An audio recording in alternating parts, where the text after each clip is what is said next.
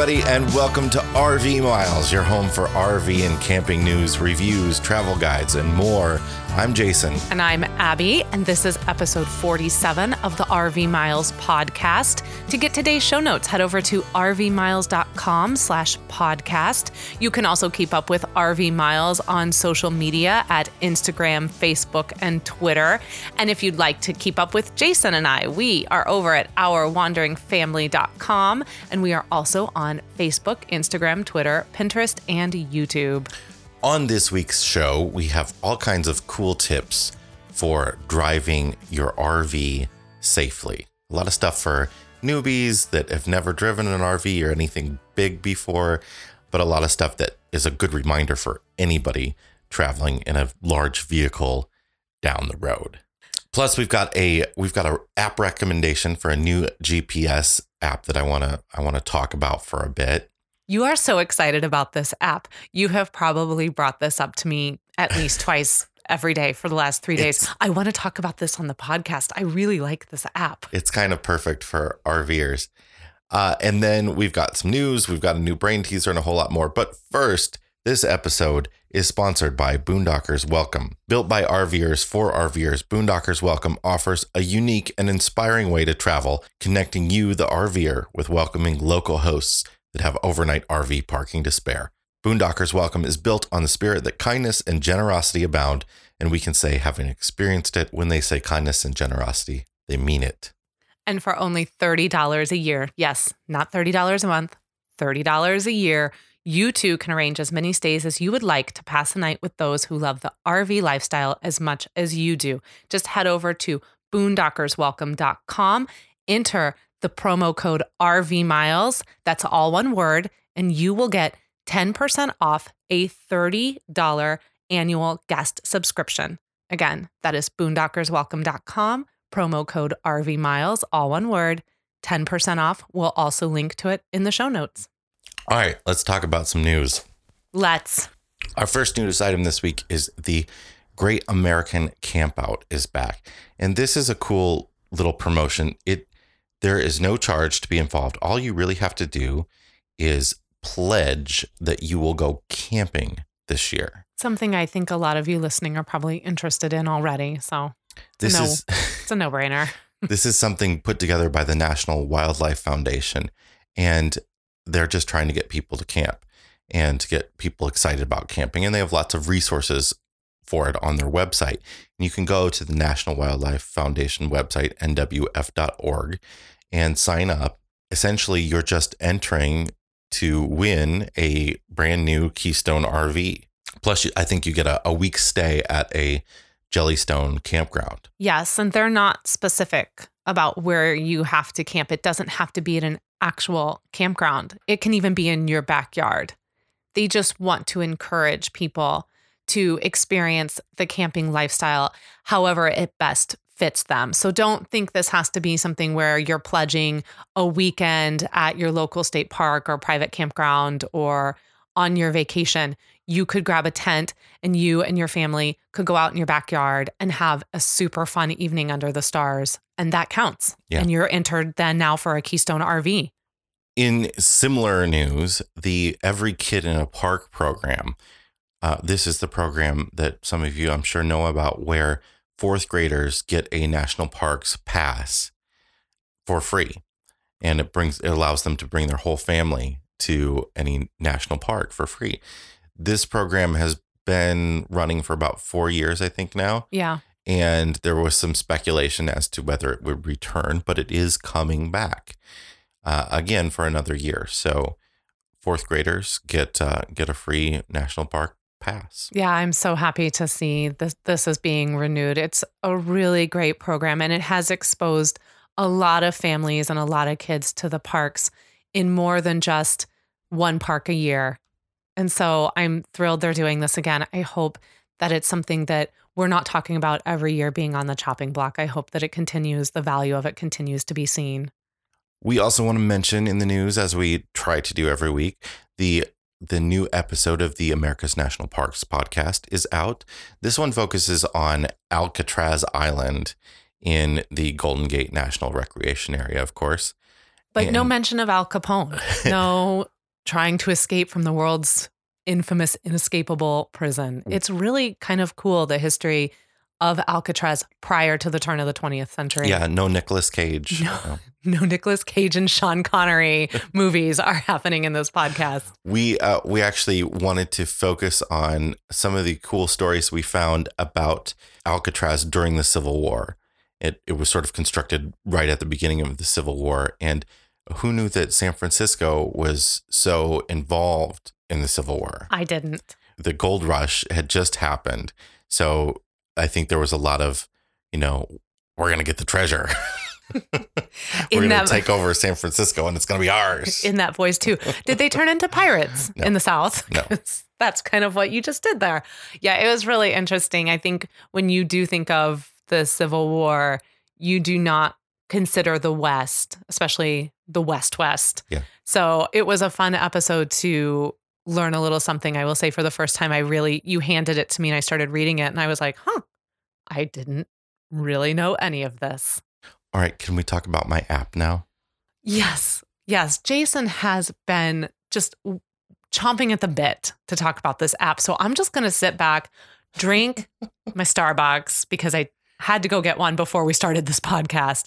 I'm going to let him go to town. So this we use uh, GPS on our phones for navigation, and some people use dedicated RV GPSs. Some of you are pulling an RV in a truck, and you've got one built in in your truck. But we use we use Google Maps generally on our phones, and we've talked about how we plan our our trips out a, a bit before. Some of us use Apple Maps. Just saying. it's terrible.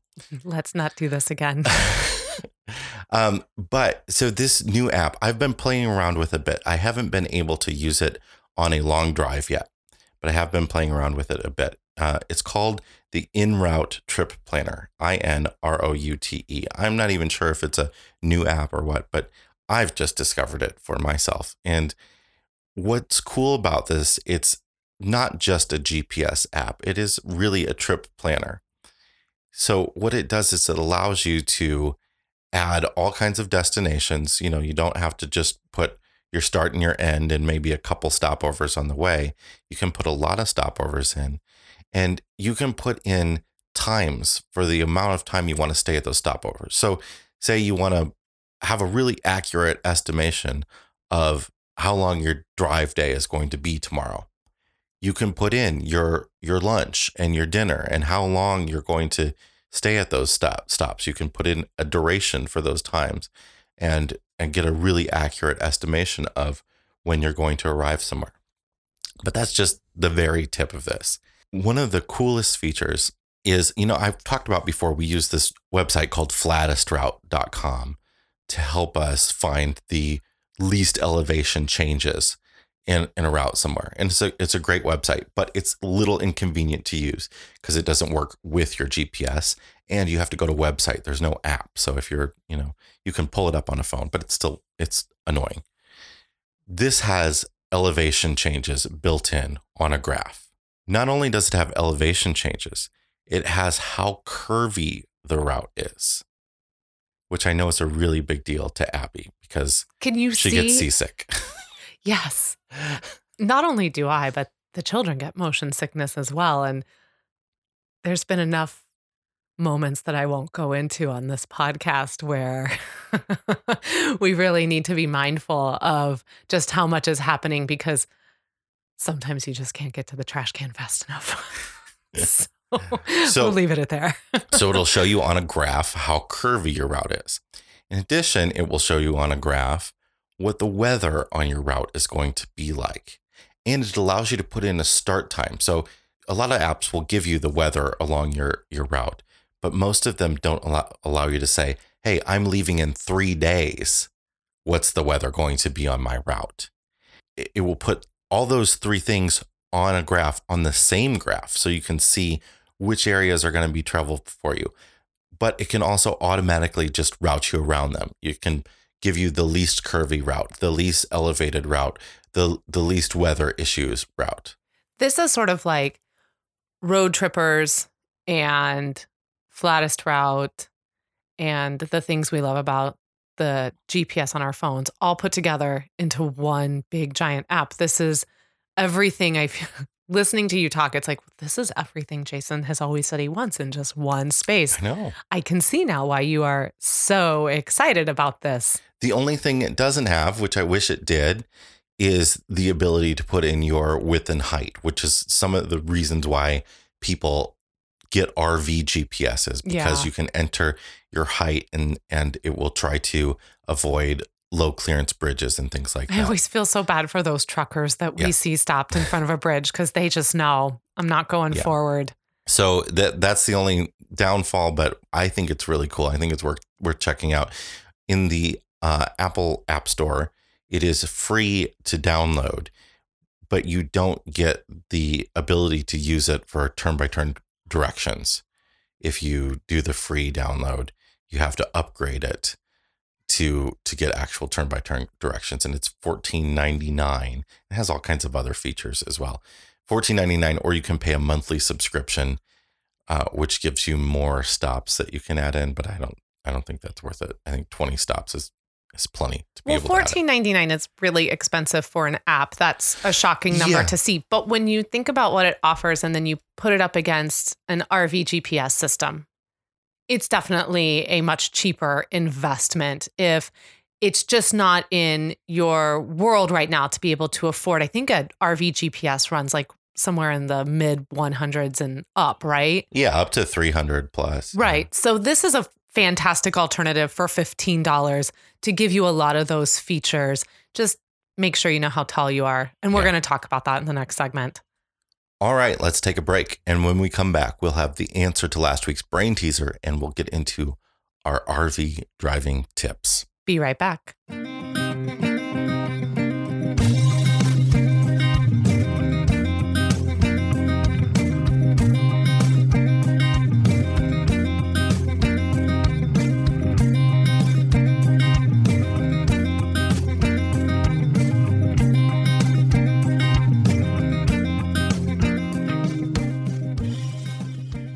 All right, we're back with the answer to last week's brain teaser. Went like this A man and his two sons were stranded on an island. All they had to get off the island was a small boat, but it could only hold the weight of the man, and his two sons weighed about half of what he weighed. How did the man and his sons get off the island? Sort of simple question, but it's a little complicated once you figure once you think about it. Yeah, I answered 75% of it last week. the way it works is this the two sons get in the boat and they row back to shore.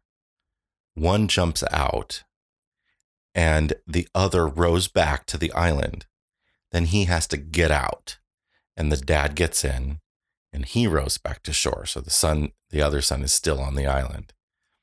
And then the other son gets in on the shore, rows back to the island to get the son that went back to the island, and then they head back to shore.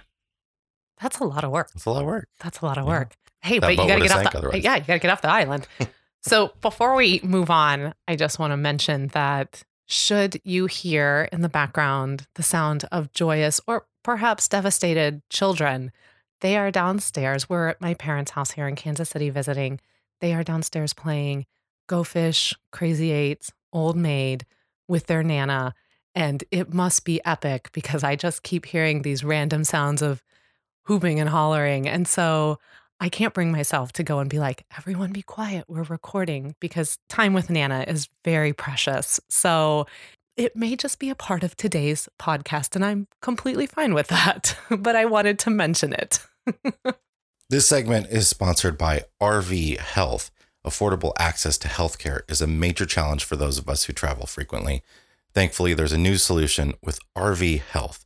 RV Health's online doctors can write prescriptions and even act as your primary care physician. You'll get a prescription discount for an average of 62% off retail medication prices, plus vision and dental discounts, and so much more. While not insurance, RV Health works as a supplement to your current plan or provides basic health care for those without. And the best part, it is only $24 a month for your whole family. Visit rvhealth.com slash rvmiles to get your first month for $1, just $1 with no commitment required. That's rvhealth.com slash rvmiles. Yeah, and you have to put that slash rvmiles in there. You won't get that one dollar for the first month. It's a really good deal. Yeah, it's a great deal. And $24 a month to have some of the access to discounts, especially for those who maybe don't have the greatest of insurance plans. What a fantastic deal. And you don't have to be a big RV traveler either. You, you this is great for anybody who travels. Uh, you know, is away from potential primary care physicians regularly. It's, Yeah. it's a really great deal. Love it. All right, let's talk about our driving tips. I'm excited about this. I think know this is are. fun. I know I said we're doing a Jason podcast today. we're talking about apps, GPS apps. We're talking about driving tips. This is all you, babe. All right, first of all, let's let's just in general say RV driving is not as hard as people might think it would be. Or have never driven one before. I think intimidating It might be a better word. I mean, it can- is intimidating. Yes. It's just, it, it's not as hard as you think once you learn some of the basics. Yes. The key, very simply, if you, you listen to nothing else, is to go slow and to use your mirrors. That's it.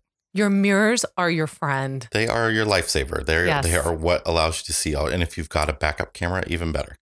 But use your mirrors wherever you are and go slow, and that will solve 90% of your problems. And can I recommend if you don't have a backup camera that you think about putting one in? Yeah, and not not for not just for backing up. We, we use it as our rear view mirror. Yes. It's on all the time, so I can see vehicles coming up behind me. Because that's the one thing that you don't get with a lot of RVs is the option to have a rear view mirror. Yes. Well, it's also peace of mind when you're towing. Yeah. So we are constantly eyes on. our minivan. I've Minivan. I've had this irrational fear lately. I don't. Maybe it's not irrational. You know, we've got the remotes for our minivan, the the that open it and unlock it, and when you double press on them, you can open up the side doors and the back hatch. And I have this fear now constantly of we're going down the road and maybe I put the van keys in my pocket or something, and the back hatch will open up. that would be quite the Clark Griswold Yeah. moment. It would. Without the funny ending, though. so the solution to that, though, Jason, is to put the keys I in the little know, key basket I that I have on top. Mhm. Just Yeah, saying. I just, I'm just saying. Just saying. First, I want to talk about the different types of RVs and and the differences in driving them a little bit. Obviously, pulling a trailer, a big trailer, is different than driving a big motorhome, a Class A or a Class C. If you're driving a Class B, you don't even need to listen to the rest of this episode. You're driving a van. We'll Lu- see you next week. you. um, but you know, towing a big trailer, there are a lot of different things that you need to worry about, especially when when backing up or turning. Than you might worry about with a motorhome. Motorhome is going to be much more about things like tail swing. But the the big thing I want to mention is a lot of people are scared of the big Class A's and would rather drive a C because that looks more comfortable to them. But the thing I want to mention about that is if you are interested in a Class A, they actually drive way better than a Class C. Class C's are are can be a challenge to drive down the road. You don't have the greatest vision because you've got that overhang. A Class C is the kind that has the the bed overhang over the uh, over the cab area, so you can't see as well. Uh, it's like driving I don't know a giant mail truck or something. They they they wobble a bit. Their steering is a little rough. Steering stabilization is a is a really great addition for any Class C motorhome. Uh, Class A's drive so much nicer. I think it's pretty clear in the year that we've been doing this that you're really just a like upfront, n- flat front kind of RV driver. Driver, you Yeah. really like being right up there and right over the road. And even when we've gone to RV shows last season, I remember you just saying a lot that in the Class A with the flat front right up there, you felt like you had more ability to see everything around you. And then you would get into some of these other models and you would feel like your vision was really constricted. Yeah, and and I've driven plenty of Class C's in the past, and and it is constricted. But even some of the newer ones, it's like way worse because the dash is really deep. Then some of the Class A's were that way too. That we yeah, found. there were a few like some that. of the gas Class A's because the gas Class A's usually have the engine up front. Some of them, the dash is so deep, you're way back. that seems to be a a style choice now. Yeah. Like they think that people really want this long dash in Well, front of them. and some people are scared of a Class A because they feel like they're exposed, right? Their body is right up near the glass in the front. But the thing is, you're so high, if you're to get into some sort of accident with most vehicles on the road, you're above that accident. And you still do have a ton of metal in between you and and what's happening. Um, so I really love driving Class A. I'm not saying you must get a Class A over a Class C. I'm just saying if your major concern is the drivability and it looks scarier to you to drive a Class A than a C, know that it it is a little bit more challenging, I think, to drive a C than it is to drive an A. All right, let's get into some of these tips. First of all, know your size.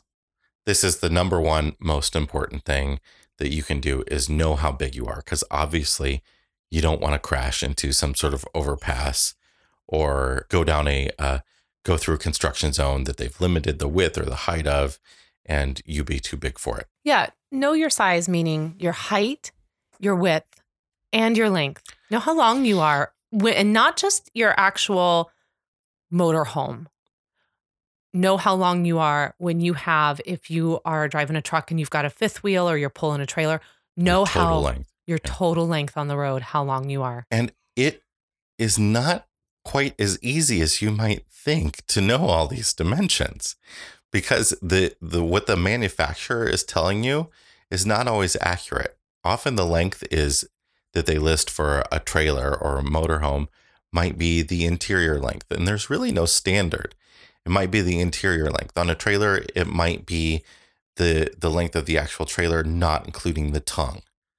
On a fifth wheel it might be from the kingpin back. It just depends. So you need to measure yourself. And then knowing the height is it's not as easy as just putting a tape measure on it. No, You- especially if you're tall. And well, you need to find the the highest point on your RV. So here's a little tip.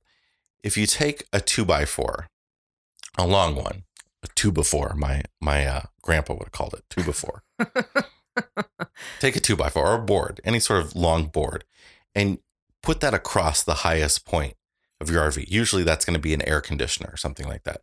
Lay it across the air conditioner, and then you're going to measure down the side of your RV from that. So you have somebody up on top and then somebody on the ground. You could even tape the tape measure to the the board, and and then you can measure from the board to the ground instead of having to you know measure the side of your RV and then take the tape measure to the air conditioners or whatever else is sticking up there and then add that on and then not knowing about the hump in your roof.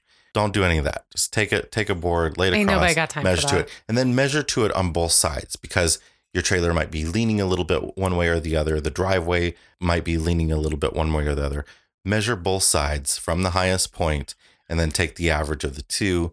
That's that's your height.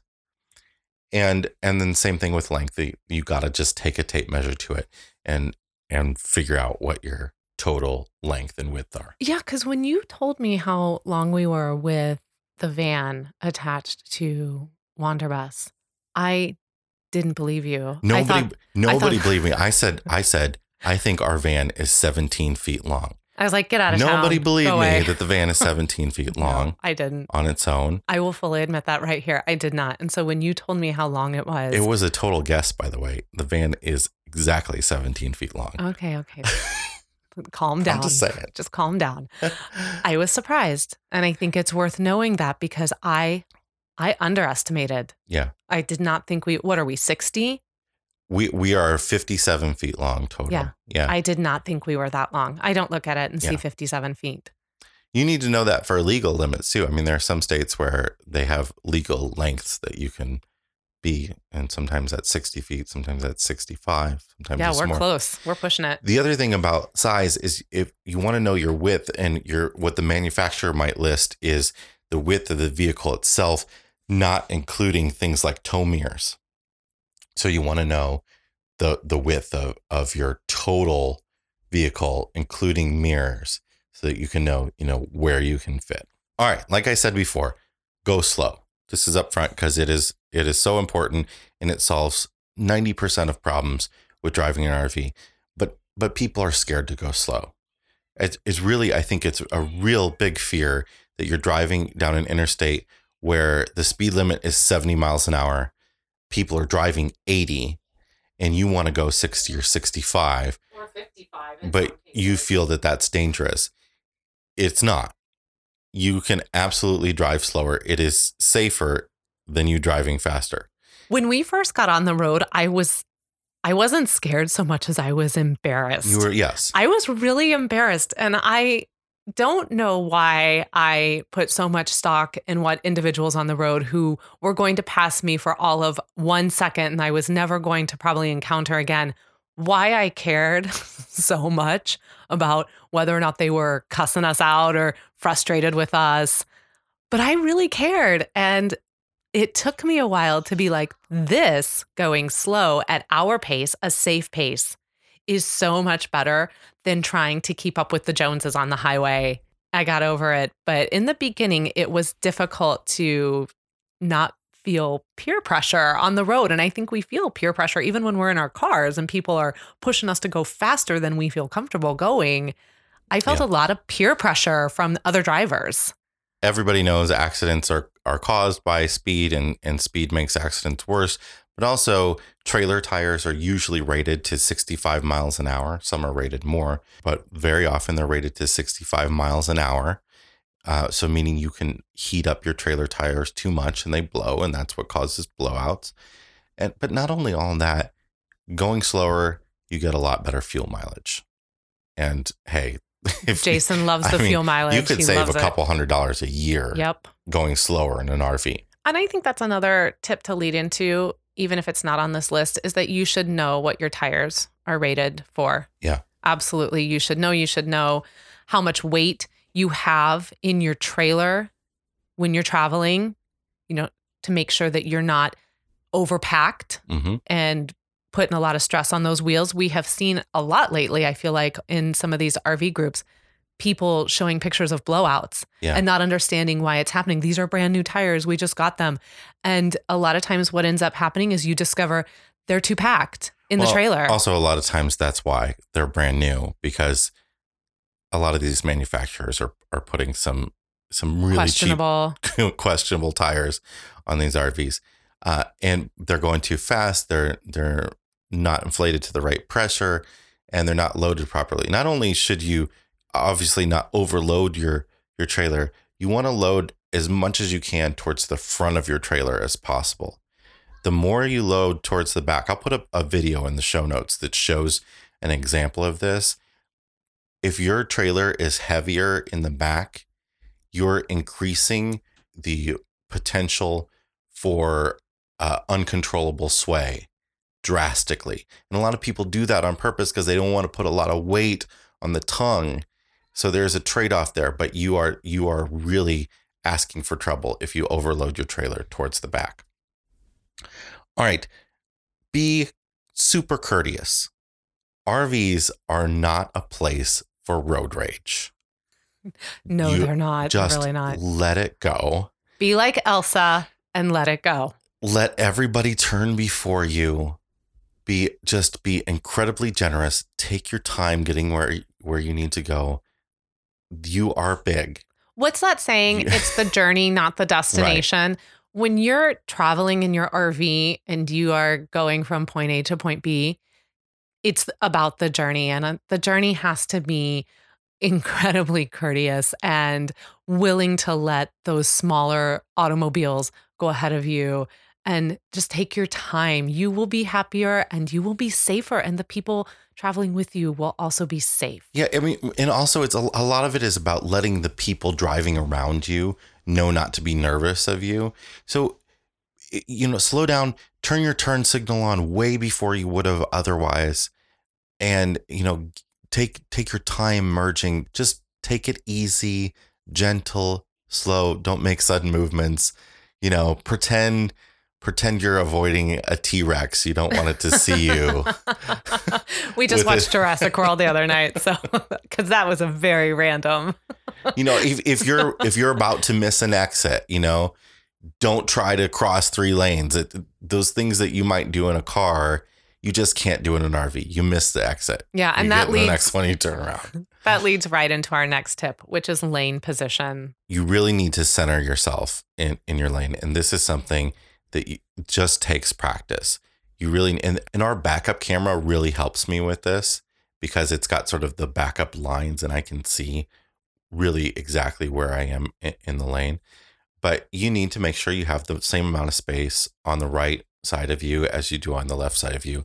And that's hard with a vehicle eight and a half feet wide and the lane is only 10 feet wide. Yeah, especially if you're choosing to drive in the middle lane, hmm then you've really got to pay attention to both sides. I line up our fuel gauge with the the line on the left of me, whether that's the you know the center line or what, and that helps me center in the lane quite a bit. Your your mirrors can also help with this. You can watch your back tires and see where you are in the lane in your in your mirrors.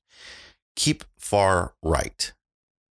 Obviously, you want to be in the right lane if you're driving slow. You're driving a, a, a big rig, and let people pass you on the left. But if there are three lanes, it's still best to stay in the right. Now, some people are going to disagree with me here. Some people are going to think, you know, people are merging into traffic in the right lane, and that's sort of what it's for. But your size, and if you're going slow enough, that shouldn't be an issue for you whatsoever because everybody that is entering on the on ramp should be going faster than you. You know, by the time you're even with them, they should be able to pass you, and it's no problem, unless you're in Oklahoma City. I can't get over that. If you're in Oklahoma City, don't be in that right lane ever because If you live in Oklahoma City, can you please send me a message and explain to me why you stop They at stop. entrance ramps? on the on ramp they stop and wait. This didn't happen. This didn't happen to us just once. This happened to us several times. And when we had got into Oklahoma City, my brother immediately was like, I want to warn you right now. People, for whatever reason in this city, they stop at entrance ramps if they don't feel like they have a clear road to get onto the highway. And Jason and I were like, Get out of town. Nobody does that. That's so dangerous. Why would you come to a complete stop when people are flying by you going 70, 75 miles an hour? Sure enough, we weren't even there 24 hours. And there was a minivan coming down the entrance ramp. And I guess it just didn't like what it saw. So it stopped and it waited. So if you live in Oklahoma City, is this part of your driver's handbook? Can you? I think they just see others do it and they do it. I it just it has to be generational. Oh. So I just I'm really curious about this. Does it create problems for you when you have to get up to speed and get on the highway? Do you drive on the shoulder until you are ready to get in? anyway, sorry. I just I need to know.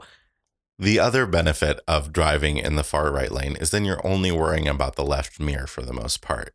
You don't really have to worry about too much what's going on the right side of you unless there is an on ramp. So then you can you can just deal with the traffic on your left side. But again, in Oklahoma, they'll just stop at the on ramp and, and you can just keep going. Keep your distance.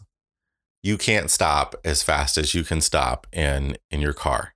Nor do you want to. Nor, nor do you want to No. because everything goes fine. It takes time to stop. And you know what? You're going to keep your distance from the car in front of you, and other cars are going to use that as an opportunity to just pull into that big open space. Oh, they're gonna take it. That's fine. They're gonna Then take you it. then you slow down and you make that big distance between that car that popped in there. Can't get mad about it. RV is no place for road rage.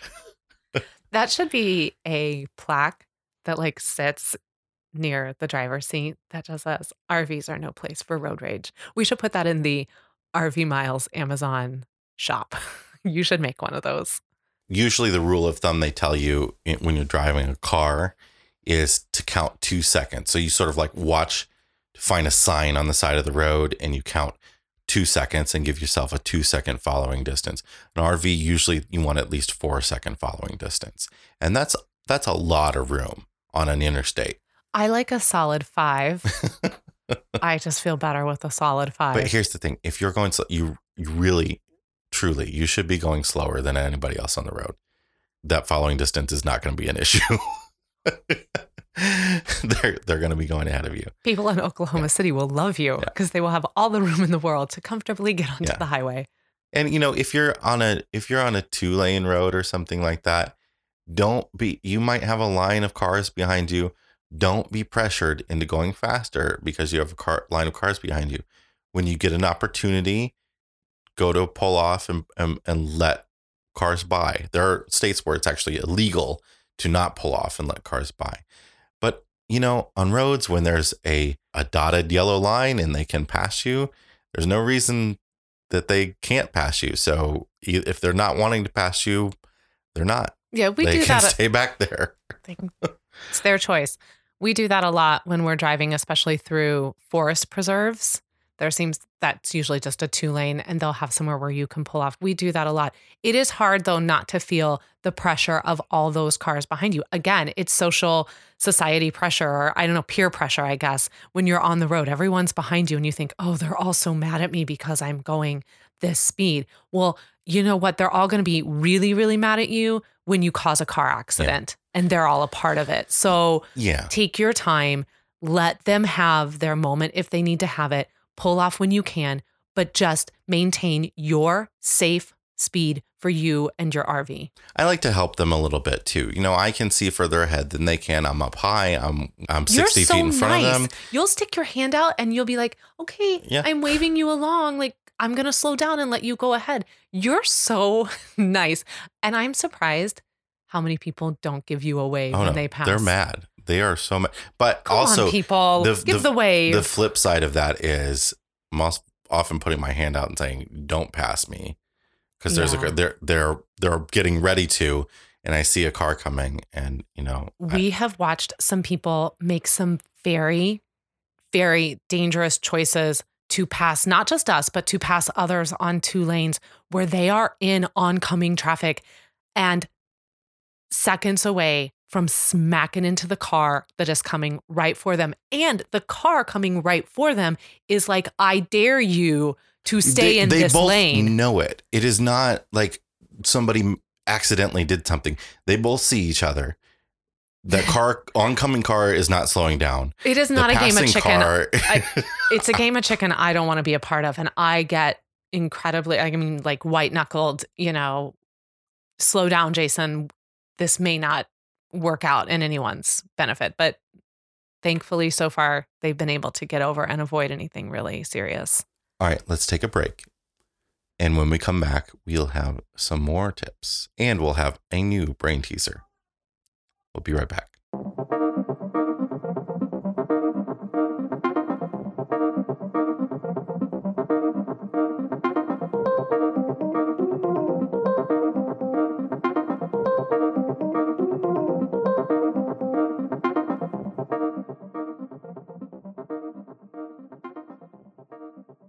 All right, we're back. Let's talk about turning. My most favorite subject to talk about. Well, you know, really, you can't get into a whole lot of trouble driving an RV until you turn. That's where most of the problems happen. Wide right turns. the The biggest thing you need to know is that when you're driving an RV, you turn one way, part of it is going to turn the other way. So, depending on the size of your RV, that that's called tail swing. Depending on the size of your RV, your tail swing could be it could be 15 inches, it could be 30 inches, could be more. And you can measure this. You can go to a parking lot and uh, drive up next to like a white line or something or a curb and have somebody get out and watch you and make a turn away from it.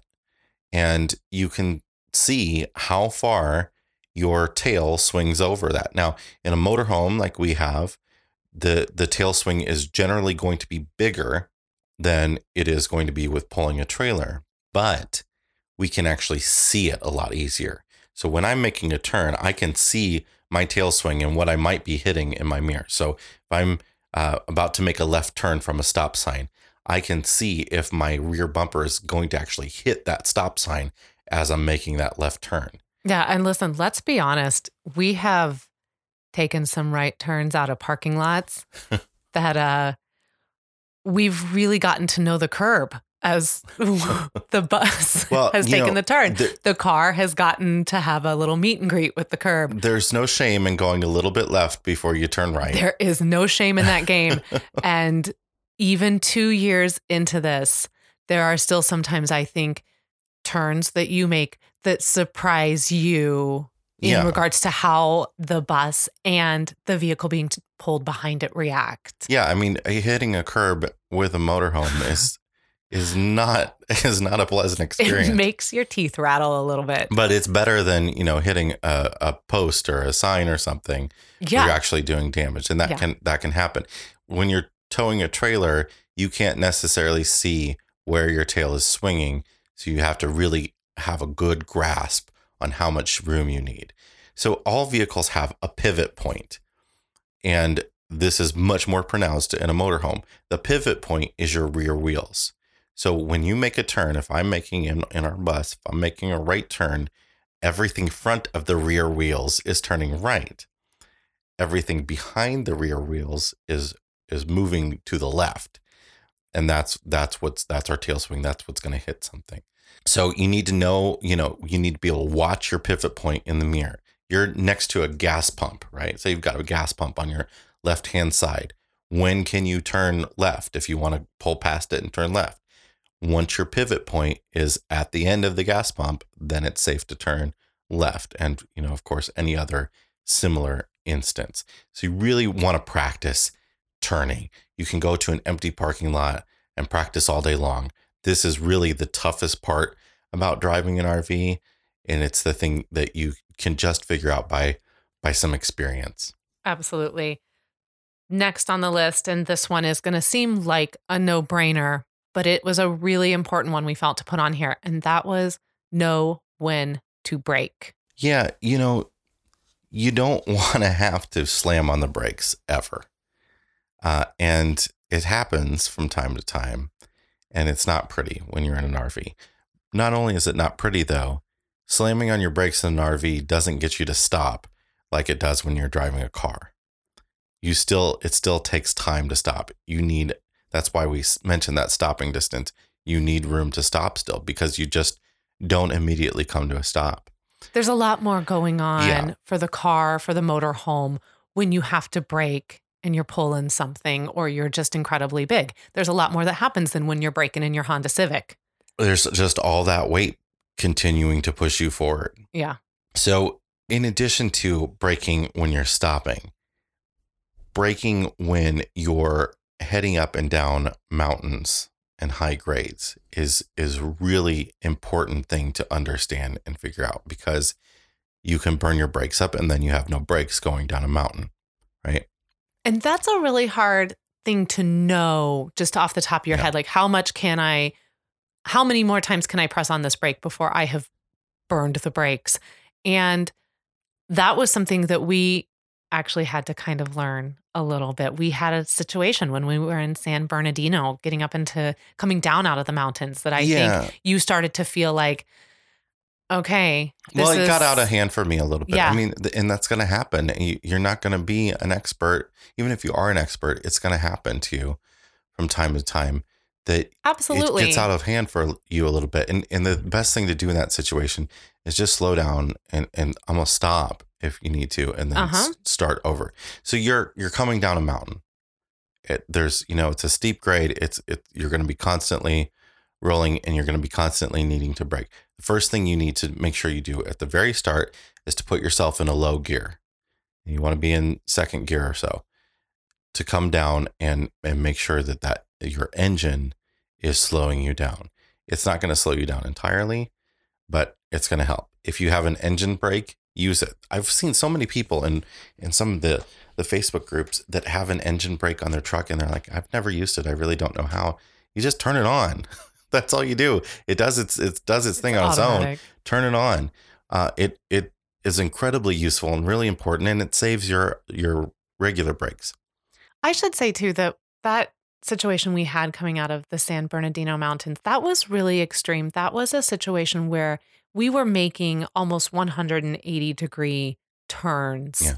down that mountain. And we even decided to not pull. So I was behind you and at some points I was in front of you in the van with the kids.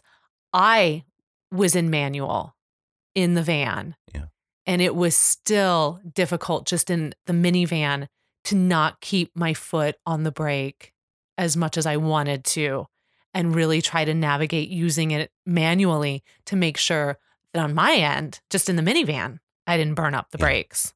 So the best thing you can do to brake when you're coming down a steep grade is to is to stab at the brakes. And it sucks. You're going to hate it Yeah. and your passengers are really going to hate It's it. quite the workout. it you've you know everything is going to jerk but the best thing you can do is just short little slams on the brake stabs. I don't want to say slams stabs at the brake instead of holding it down and then pulling it back up and holding it down and pulling it back up. Stabbing the brakes is going to keep them cooler while still providing the same amount of stopping power. So you just keep stabbing at it so you maintain a slow speed. Again it's all about going slow. There is nothing if you're going down a steep grade and you know the speed limit is 65 miles an hour or something like that, there is nothing wrong with going 30 or 40 if you need to. And another thing I would really encourage is that if you get on these steep grades and you feel yourself starting to become anxious, it is okay to pull over and take a minute and regroup yourself before you get back on that road. If you feel uncomfortable, take the first opportunity you can to stop and Yeah. reset yourself mentally because it's just as much a mental game as it is the driving game and being concerned about the care of the motorhome and the passengers inside of it. But it is a it's a mental game. And I can see Jason when we get into those situations, up or down, he really needs calm in the bus. You know, he needs the kids to not be yelling and loud and and boisterous, which they can often be, especially as we get towards the end of a drive. He needs focus and he needs to really just mentally get in his head in that game. Yeah, so just keep it in low gear, go slow, don't worry about the people passing you and just whatever you do, don't let your RV gain too much speed going downhill. Keep it in low gear and and let your RV do the work for you.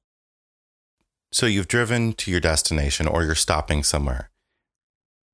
Gas stations or or your parking lot at a Walmart or whatever. There's no shame in having somebody get out and helping you park. There's also no shame if you're by yourself in getting out on your own, surveying, you know, making sure you're not about to hit something and getting back in and backing up, especially if you're backing into a spot. Yeah. And if you're at a gas station, don't feel embarrassed if you get there and decide, you know what, I'm not feeling this place. I'm going to drive around the back or whatever the easiest exit is, and I'm going to leave. Don't be embarrassed if you have to do that. If you just get there and you feel like this is, this doesn't feel right. I don't feel comfortable trying to get into this spot. We've talked in the past that the trucker side of some fuel stations can feel really intimidating. And if you get to one and it feels intimidating and you don't feel comfortable doing it and you've got the fuel to keep going, go a little bit further until you find one that you feel comfortable parking at and taking care of what you need to take care of there. Yeah, one of the biggest challenges for for RVers is is people that have a a gasser, they have a gas motorhome or uh, a gas truck pulling a large uh, trailer, and trying to find a gas pump that they can that they can utilize because the diesel pumps in in the back for truckers at a truck stop are great for anybody that's got diesel, but if you've got gas, sometimes it's hard and you have to use those front pumps. And uh, but usually usually there's plenty of room on the outside pump. If you just always decide to use the outside pump at a fuel station you should be good to go. And that's often where they put diesel as well. So if you're Mhm. going to use diesel up front that's usually where the diesel is going to be on on the outside pump so you might have to wait for it but you know take it and you'll be fine when I'm not not going to get into really backing up a trailer because that's sort of a bigger thing, but that's a big thing you'll have to learn if you're going to be driving a trailer. And I just want to make a, a suggestion, and this is kind of a, a crazy suggestion, but it really I think it does help. there there are some games that are available like in the in the app store Oh, for goodness. for uh for iPhones and for Android. Man, you will find any reason I to mean, download an app. These there are literally like 10 of these games that are RV driving games. And a lot of it has to do with backing up a trailer. It's nothing like actually backing up a trailer, but you get the idea of how a trailer works when you're backing up. Because it doesn't it it it turns the opposite direction of the wheel, first of all. So if you're if you're turning your wheel towards the right, if you're turning it clockwise towards the right while you while you're backing up, your trailer is going to go left.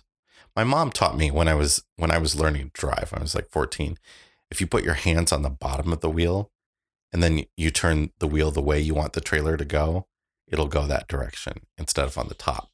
So put your hands on the bottom of the wheel, turn it the way you want your your trailer to go and practice it. You know, go into a parking lot, practice, practice, practice. All it comes down to is just spending 15 minutes a half hour so you're not arriving in a campground for the first time trying to figure out how trailers go in reverse. Yeah, and as this week was the official start of summer, June 21st, a lot of people are getting out, and maybe some of you are taking your camper out for the very first time this season. You just picked up your brand new one. I would love to know how it goes. I would love to know how you felt getting out there, getting into your campsite, and how the experience was for you. All right, let's wrap this episode up with a brain teaser. Yes, let's. At a party, everyone shook hands with everyone else. There were 66 handshakes in all. How many people were at the party? 122. No. 33. Stop. we'll have the answer to that and so much more on next week's episode of the RV Miles Pod. Yes, thank you so much for listening. If you are enjoying the podcast, we would appreciate a five star review over on Apple Podcast, formerly iTunes, or just give us a share around your campfire next time you're out at the campground. But whatever you do, thank you so much for listening. Have a great week. And we have a special little guest who's going to sign us off. Everybody know every miles. See you next week, everyone. Bye.